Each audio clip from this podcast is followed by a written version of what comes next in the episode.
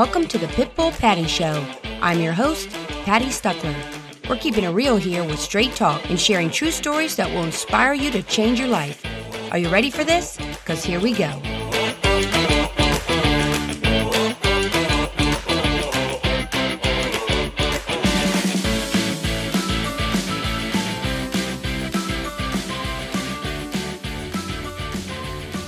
A lot of people want to get into flipping houses, but there are areas that you can get into trouble when you flip. Do you know what those are? Today's guest can answer that real estate question.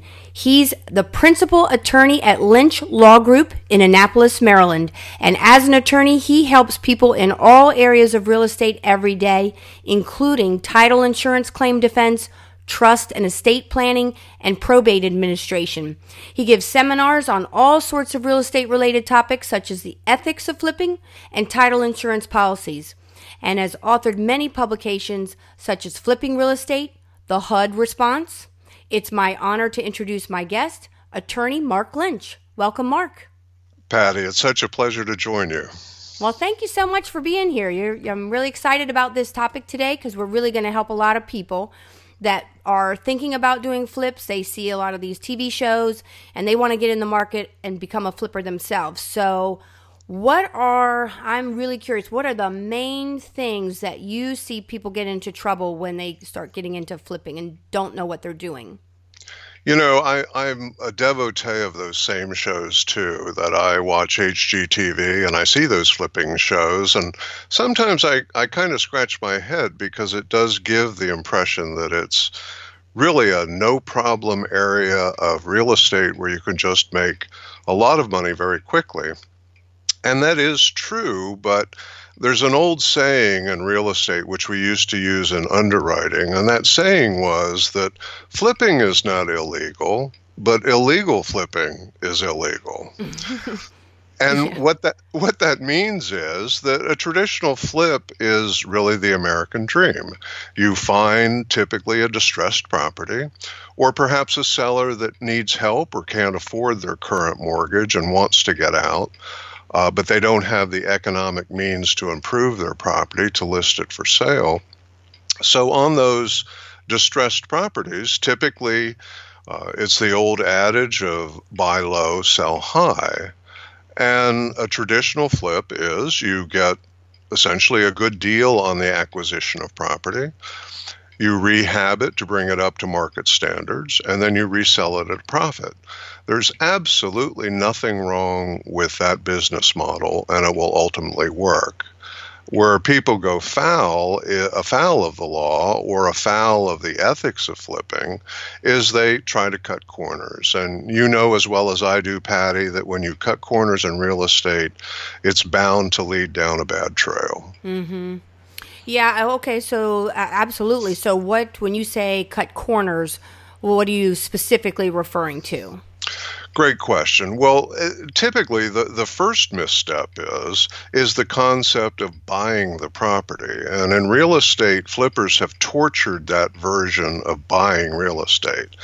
And what that means is they never actually acquire title. They have a contract of purchase but they attempt never to acquire the record title because, frankly, they don't want to pay the transfer and recordation taxes. They do rehab the property while the seller is still residing in it or shortly after they move out. And then in the ultimate flip, they try to use the purchaser's new funds both to pay off the acquisition to the seller and make a profit. And over the years, uh, lenders have finally figured out that that dual flipping is both a regulatory problem as well as an ethical problem. Well, if someone wants to do that and they were doing what you were just talking about, then would are they are they typically people that then would approach a seller and say, "Hey, I'm going to do because obviously they're going to do all the work to the property and they're going to be spending money on it but not legally own it." Do they do some kind of paperwork on the side? Why why would they even want to take that risk uh, without owning it?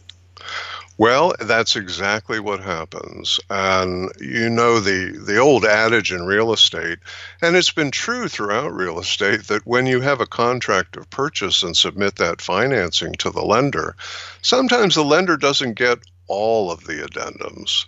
Now, sometimes it's oversight, sometimes it is just inadvertent, but unfortunately, in the flipping scenario, there are essentially side deals that flippers try to engage with the sellers, but you know that there's a problem when the owner of the property never knows what the resale price is.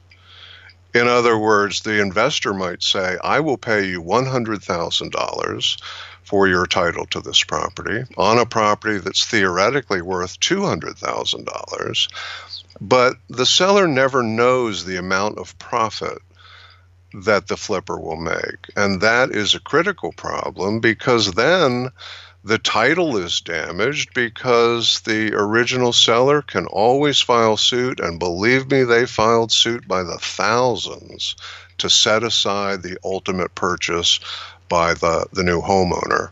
And bear in mind that the new homeowner that's buying this flip property has no idea of what the underlying contractual relationship is between the owner and the flipper. The flipper becomes a, a an intermediary. So the buyer, when that happens in these cases, do what happens to the buyer? Do the buyers end up getting the home, or that just it becomes a big litigation mess, and the buyers don't even get to buy the house? Well, what generally happens is uh, for these undisclosed side deals, uh, the new couple, the freshly scrubbed homeowner, that maybe this is their first house, they do wind up with title to the property. They get a title insurance policy that's issued to them guaranteeing that they own this property. And then a few months down the line, because the internet has made this information available, sometimes the former owner will punch in the sales address of the property and say, "Hey, you know what? I got a hundred thousand out of this, but my house sold for three hundred and twenty-five." They file suit to attack the sale, and it becomes a horrific litigation matter. Uh, typically in Maryland, and thankfully in Maryland, because of title insurance, uh, the title of the new homeowner is never lost, but other people pay a whole lot of money on that loss, like title insurance companies, settlement agents who participated in this type of transaction. So there's a lot of damages that are paid to make that seller whole. So you see, you personally see a lot of these cases well, actually, I filed many of them and defended many of them. They were largely prevalent in uh, kind of the go go period before 2008 when the market crashed. But the significant part of it was that this type of flipping drew attention by the federal government and the Federal Housing Administration, the FHA, which has been the traditional source of financing for especially first time homeowners. And because flipping was such an economic disaster for so many people and the litigation costs were so high, FHA stepped in and for flipped properties, they enacted some very specific guidelines so that you couldn't get an FHA loan on a property that was in the process of being flipped. And that helped depress those number of lawsuits.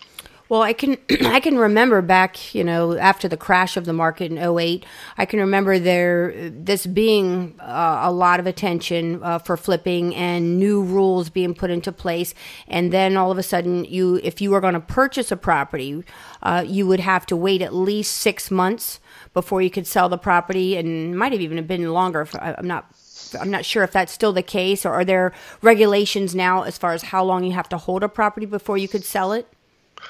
You have an amazing memory, Patty. I, I, oh, my I, husband wouldn't say that. well, I dimly remember 2008, uh, but you you're exactly correct. The original FHA regulations came in in 2005, and that's exactly the criteria they put on it. They felt that if the property that was the subject of the new own had not been owned for less than 180 days or six months.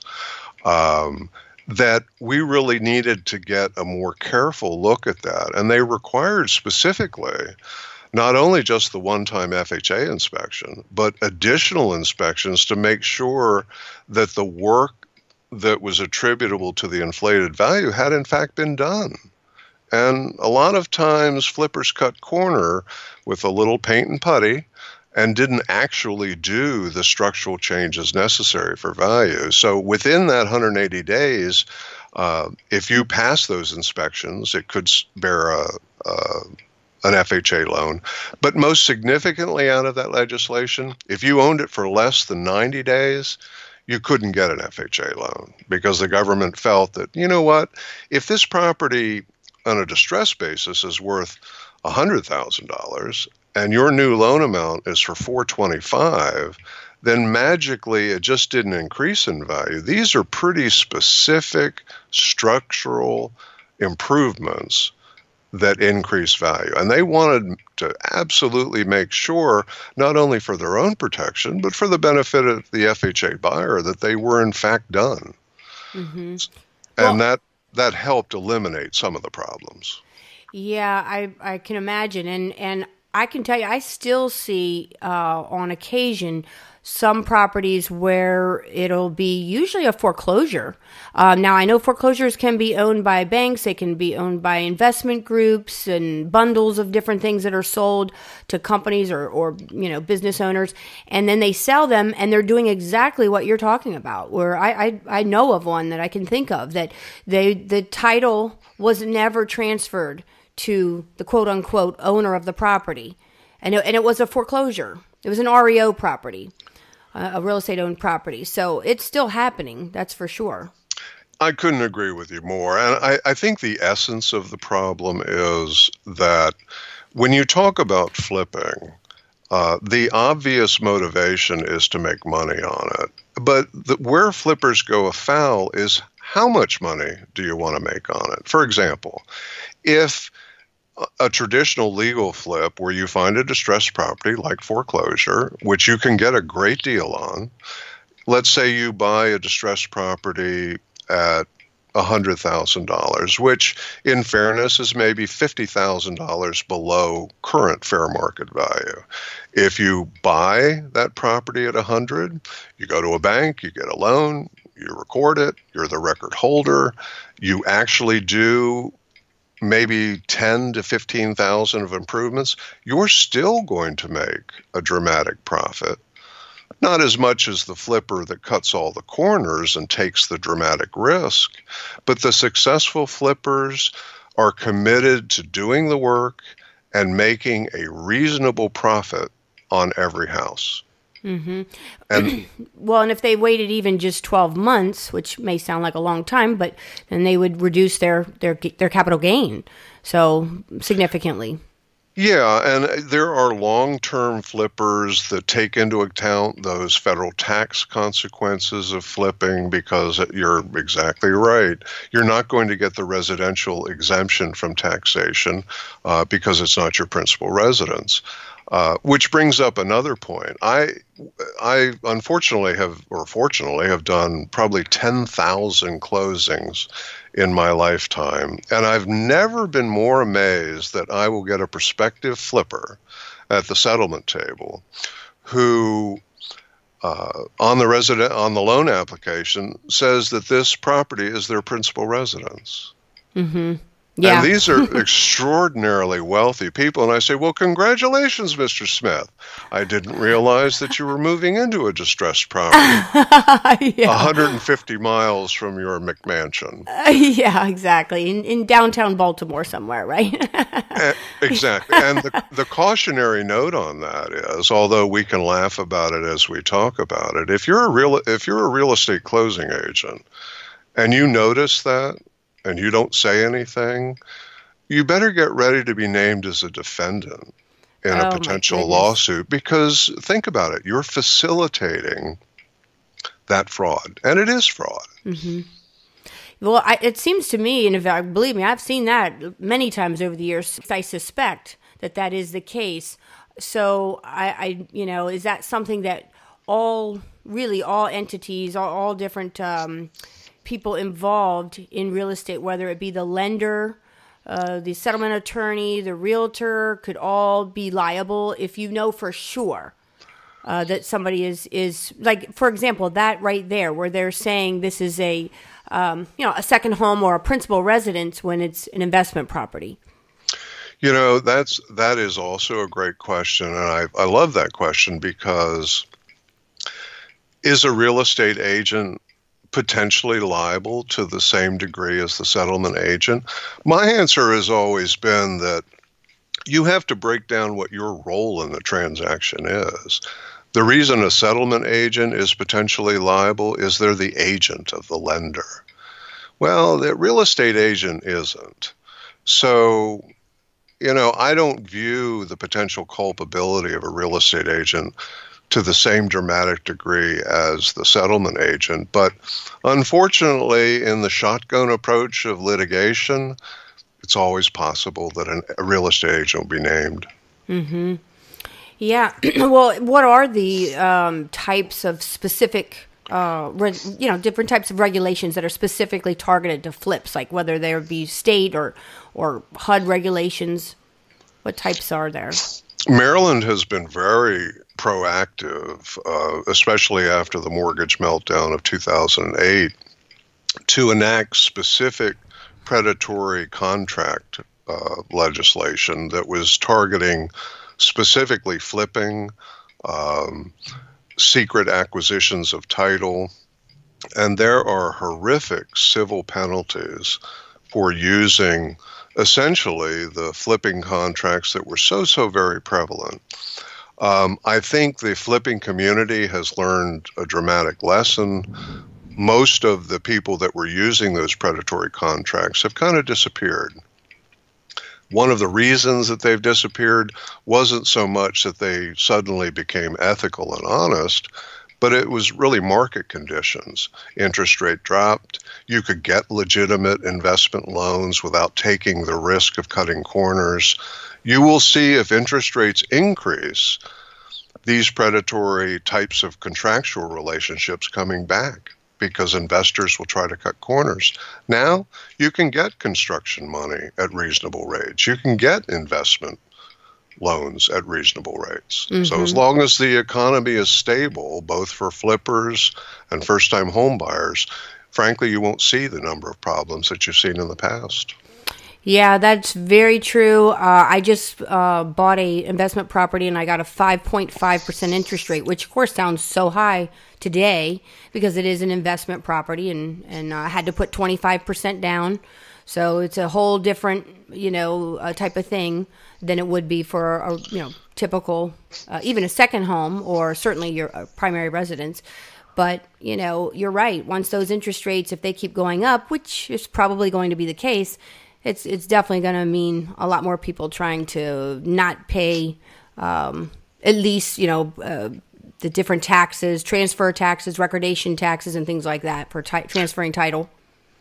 You know, tragically, it has always seemed that people get a whole lot more honest when it's easier to be honest. I'm not sure why that's true, but on your point too, I, not to sound tragically uh, old, but when I bought my first house, my the interest rate was 17%, and I felt lucky to get it. Mm-hmm. No, I've heard those stories many times. And my my first home, the interest rate was nine and a half, which was a bargain compared to seventeen, but uh, but still uh, astronomical when you think about today's interest rates. So you know that it's all i guess in uh, in your perspective or or but, your rearview mirror. Exactly right. But to bring your question full circle as to real estate agents what you know what i always recommend to real estate agents if you want to really insulate yourself from liability and going back to your question about well you know what? This couldn't possibly be this buyer's principal residence tell the settlement agent so that you have actual proof that you at least inform the settlement agent who is the agent of the funding lender that you know you have some concerns that this may or may not actually be factually true if the settlement agent doesn't share that with the lender at least the agent has proof that they rang the bell at some level in the process. And I think that could effectively insure you against potential liability.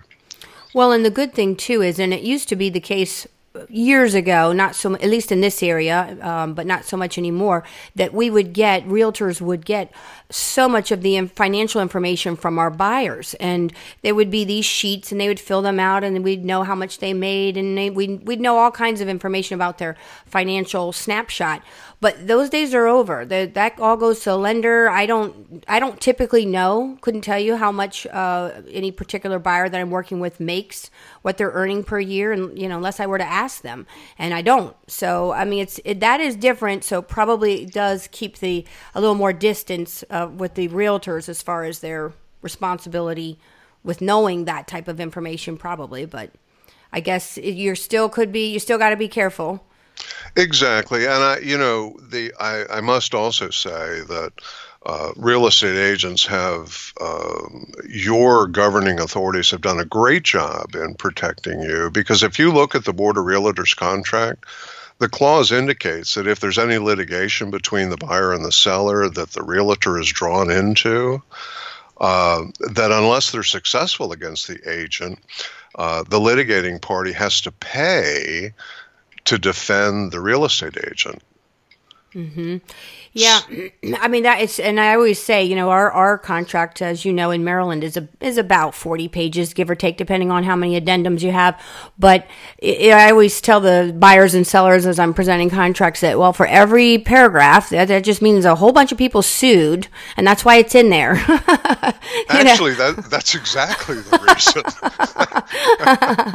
you know, I mean, when I when I get to the paragraph in the purchase contract that talks about sexual predators and that it's on you you as the buyer to go on this website and check out all the neighbors because you later can't sue the, the, previous owner because they didn't disclose that the next door neighbor, you know, was a registered pedophile. I mean, you know, there was a bunch of lawsuits over that. No question. no question. I mean, it's kind of sad, actually, but I guess that's just the uh, litigious society that we all live in these days. But I, I wanted to ask you, um, Mark, about the. Uh, I know you also wrote a publication that I, I found interesting. This that's called "Will IRS Knock on Your Door: The Fraud Epidemic." Can you tell us a little bit about that publication? Absolutely, and and you know it's probably pretty timely because I, all Americans just suffered the annual anxiety of filing their federal income taxes. Uh, luckily, this year we got a couple extra days until the 17th. Um, but the concept of IRS knocking on your door, a couple of background facts. When you file your income taxes today or April 15th, 2018, uh, you have the lowest possibility of being audited uh, in the last 15 years. Uh, and that's attributable to budget considerations from IRS. So the risk of audit is very low.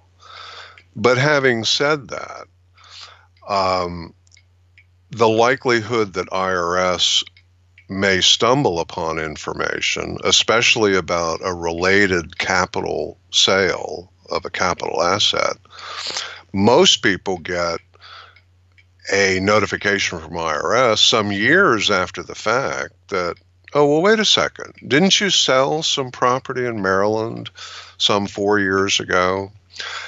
And how we've reacted to that from a tax standpoint is uh, flippers, amazingly enough, felt that because they never took title and they only had a contract which they were assigning, whether they got $2,000 or $30,000, they felt and they induced settlement agents never to report that transaction to IRS on a 1099. Now, as you know, in real estate, for many years now, every settlement agent is obligated to report to IRS the sales of real property. And there is about a three and a half year lag for those real estate 1099s to be matched up with the taxpayer. So illegal flippers, it, it, doesn't matter whether you receive $20,000 from what you call as a contractual assignment or a sale of recorded property, it's still income to you and it's still capital gain. So a lot of the flippers who fancied themselves as contract experts and said, "Well, you know what? I never took title to it. I just assigned some paper." I did get 85,000 for it, but IRS doesn't know and I'm certainly not going to volunteer. Mm-hmm. Well, settlement agents uh, knew that even those types of transactions were reportable. So those investors got caught, not immediately, but some three to four years after the fact. And that, remember, it's not only the original capital gains, but it's three to four years worth of interest, penalties, and a lot of other fees that can inflate that indebtedness. And the bottom line in all of this is you don't want IRS or the comptroller in Maryland reviewing your taxes for any reason, and you certainly shouldn't give them a reason to troll through your records. Mm-hmm. Yeah. now, when you're talking about that, it, it reminds me uh, of the two paragraphs in the Maryland uh, purchase contract that uh, one of it, one of the um, paragraphs talks about that this contract cannot be assigned to anyone else. And you know, all the times that I've presented that contract, the contract, I've never really thought about it till just today in talking to you about why that's so important and why that's in there is now all making very much sense. And the the paragraph that follows that talks about that um, that there's nothing on the side that, that we're not discussing. That this is the entire contract there's you know nothing on the side. So exactly what you were talking about before, where oh they failed to you know enclose uh, some addendums or include some addendums to the lender.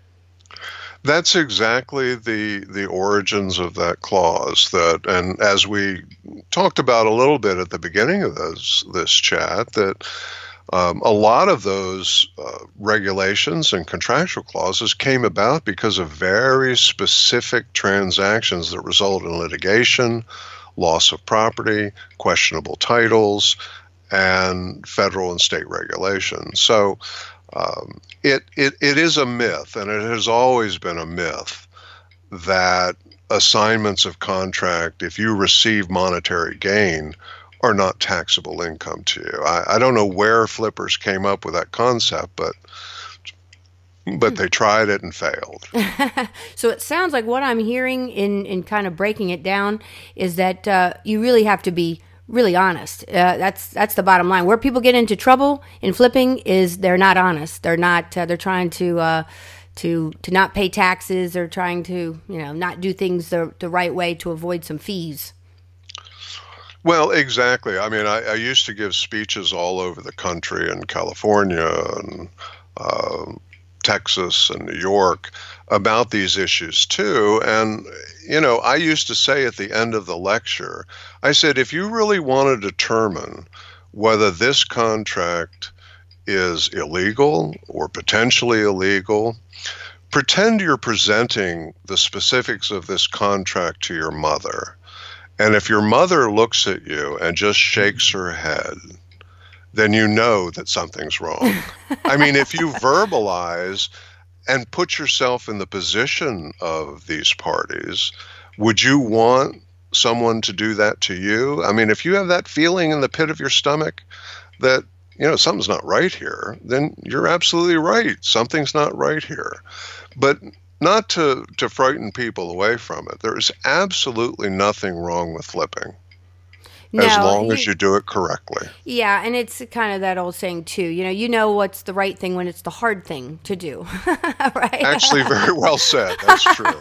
so, but there there is a lot of money to be made in flipping. Like you said, if you do it correctly and you do it honestly, there's still plenty of plenty out there plenty of profit in these properties. And in fact, um, you know, just kind of a side note, my uh, I tell clients all the time my favorite properties to look for, to tell people to look for, to to flip are really uh, properties that say have an unfinished basement, maybe especially if they have a rough in already. How terrific! And and it's a it's a bed, you know, say a house that only has one or one and a half full, you know, baths, like one full bath and a half bath, or just one full bath. If you take a house just from appraisal standpoint, you add another full bath when it only had one, that greatly improves the value of a home. So from appraisal stand, standards and as and as well as you know what buyers are, are going to pay for it.